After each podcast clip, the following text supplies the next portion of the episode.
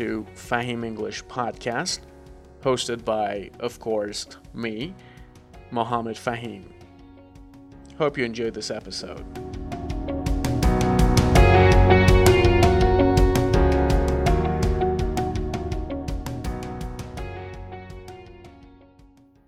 سلام عرض می کنم خدمت همه شنوندگان محترم پادکست فهیم انگلیش امیدوارم که از پادکست هفتگی ما لذت ببرید دوستان عزیز در پادکستی که در ادامه خواهید شنید و اپیزودهای بعدی اون مسلما به صورت هفتگی در اختیار شما قرار می‌گیره. قرار هست که کتاب A Thousand Collocations in 10 Minutes a Day رو با هم دیگه کار کنیم. سعی میشه که در این برنامه و اپیزودهایی که قرار هست بیاد راجب در هر مسلما هر برنامه و هر قسمت راجب یکی از موضوعات این کتاب صحبت کنیم و کلمات و کالوکیشن هایی که توی این کتاب به کار رفته رو برای شما تشریح کنیم و راجبشون صحبت کنیم So stay tuned and let's do this together.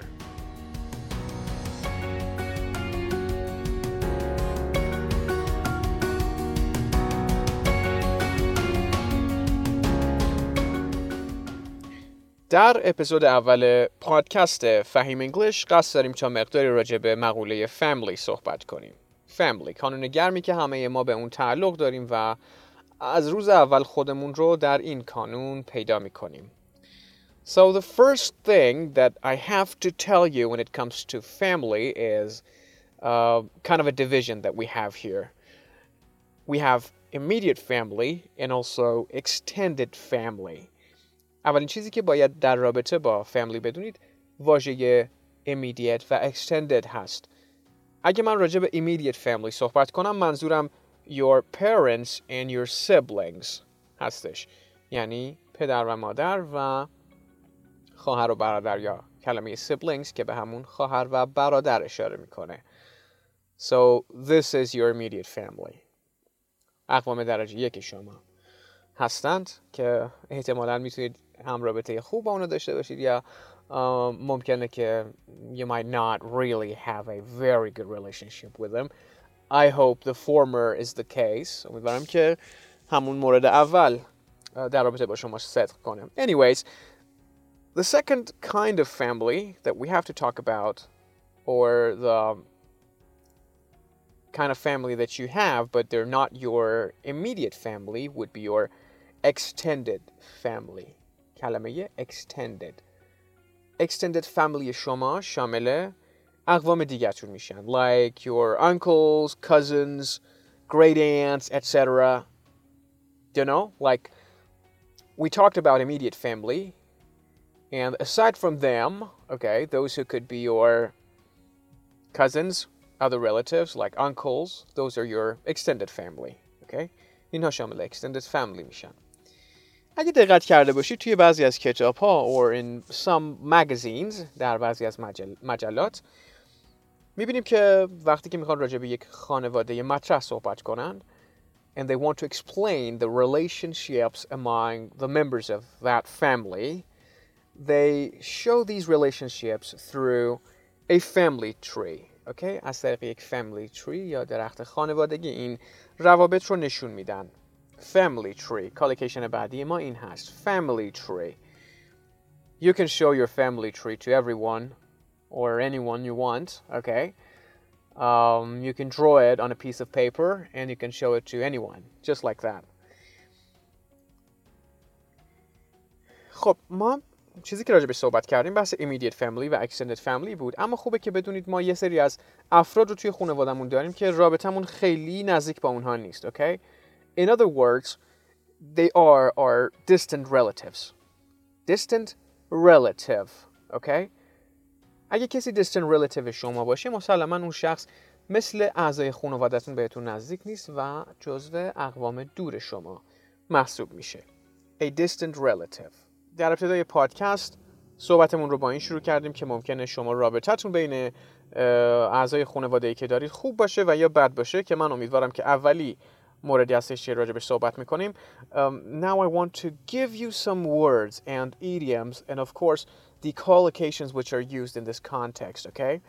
این کالکیشن ها همایی ها و واژه ها و ساختارهایی که به صورت اصطلاحی به کار میرن رو خوبه و باید بدونیم. اگه بخوایم که صحبتمون رو مقداری تقویت کنیم و به درستی راجع به این مسائل صحبت کنیم. So you can either have a loving family, okay, a loving family, for example, um, if you are having a very good relationship with the other members of your family, اگه رابطه خیلی خوبی داشته باشید, you can say that I have a loving family, okay? Everybody loves each other in the family. Or it could also be a close knit family. Close knit family. Close knit family. دقت کنید من اینو close دوستان تلفظ نمی کنم. Close هست. Close knit. Close knit family می‌تونه به معنای همون loving family باشه. یعنی رابطه هاتون با هم دیگه خیلی خوب و نزدیک به هم هست در خانواده. Okay? So these expressions refer to a family that has good relationships. Okay? Everyone loves each other. That's the kind of family that I wish everybody has. خب شما ممکنه به خانوادهتون و اون کانونی که توش بزرگ شدید یک carefree childhood داشته باشید. A carefree childhood, okay? When you were little, okay, so the expectations were not really high from you. زیاد انتظارات ازتون نبود and you did whatever you liked. So that's that's a kind of family that that's a kind of uh, period of life that we might call a carefree childhood. Yes, sometimes it's great, you know, like um, a carefree childhood. You can do everything you want. You can, um, I don't know, be the naughty boy and or the naughty girl and uh, yeah, have a lot of fun with other kids in the neighborhood. اگه carefree childhood داشته باشید مسلما دوران بچگی شما اونقدری restricted و limited نبوده و هر کاری که دوست داشتید رو انجام دادید you didn't really have to worry about anything so that's the collocation carefree childhood keep it in mind okay هرچند که شخصا دوست ندارم راجع به این قضیه زیاد صحبت کنم اما باید بپذیریم که بعضی وقتا مسئله طلاق یک مسئله جدی توی بعضی از خانواده ها میشه and as English learners we have to know how to talk about this issue okay you can't just whip it under the carpet and pretend that it doesn't exist نمیتونیم وانمود کنیم که این قضیه وجود نداره we have to be able to talk about it and here are some collocations that will definitely help us uh, get our meanings across and uh, talk about the divorce issue. So, um, you know, sometimes parents go through a bitter divorce. Bitter divorce. کلمه bitter به معنی تلخ. Bitter divorce. این تلخ با واژه divorce پس به کار میره. یک طلاق تلخ پروسه طلاق تلخ و ناخوشایند bitter divorce which means a separation in which you know like there are angry feelings between the husband and wife okay they hate each other's guts they hate each other that's the kind of divorce we might call a bitter divorce okay? There might also be a messy divorce. ما می‌تونیم همچنین راجع به این قضیه این رو در نظر بگیریم که یک طلاق می‌تونه مسی باشه. احتمالا مسی رو قبلا شنیدید. واژه مسی یعنی به هم ریخته آشفته.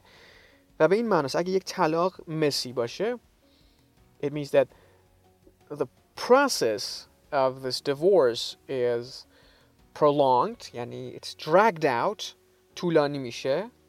And there are a lot of conflicts here.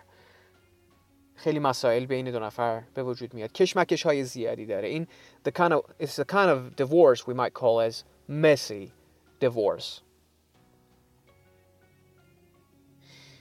وقتی که زن و شوهر به قانون مراجعه می‌کنن و طلاقشون رو ثبت می‌کنن there will be divorce settlement okay شرایطی که هر دو طرف با اون توافق میکنن در رابطه با طلاقشون this is divorce settlement settlement, settlement, or the other way that is normally pronounced is settlement, okay? Past settlement or settlement که میتونه با واژه divorce بیاد همون توافقیه که بعد از طلاق انجام میشه This is what we call as divorce settlements و نهایتا این خانواده ای که طلاق براش اتفاق میفته و مجبورن که این قضیه رو ادامه بدن و وارد این ماجرا بشن میشه اسمشون رو a broken home گذاشت okay so a family in which there are divorces or separations in uh, sometimes this is called a broken home okay so this family is referred to as a broken home like that so broken home means a family in which there are a lot of divorces going on, okay, or the issue of separation is um, a really hot topic. You'll hear about it all the time. So that's a broken home. So that was it. Thank you for listening to our podcast and following us. It really means a lot. I hope you enjoyed um, our speech about the family issue. Of course, this was the first part of it, and we're also going to have the other parts coming in uh, from next week. So stay tuned and try to check the website regularly for the latest podcast and the episodes. امیدوارم که دوست داشته باشید این پادکست رو امیدوارم که بتونید ازش استفاده کافی رو ببرید and uh, فراموش نکنید که حتما به صورت روزانه وبسایت ما رو چک کنید و از اطلاعی جدید مقالات مفیدی که در اختیار شما قرار خواهیم داد و پادکست جذابی که در آینده مطمئنا برای شما در نظر خواهیم داشت استفاده کافی رو ببرید This is Mohammed Fahim Nia and I hope that um, everything's going to work out well with you in your English. Have fun, listen to a podcast all the time. Make sure that it's Fahim English Podcast. That's it.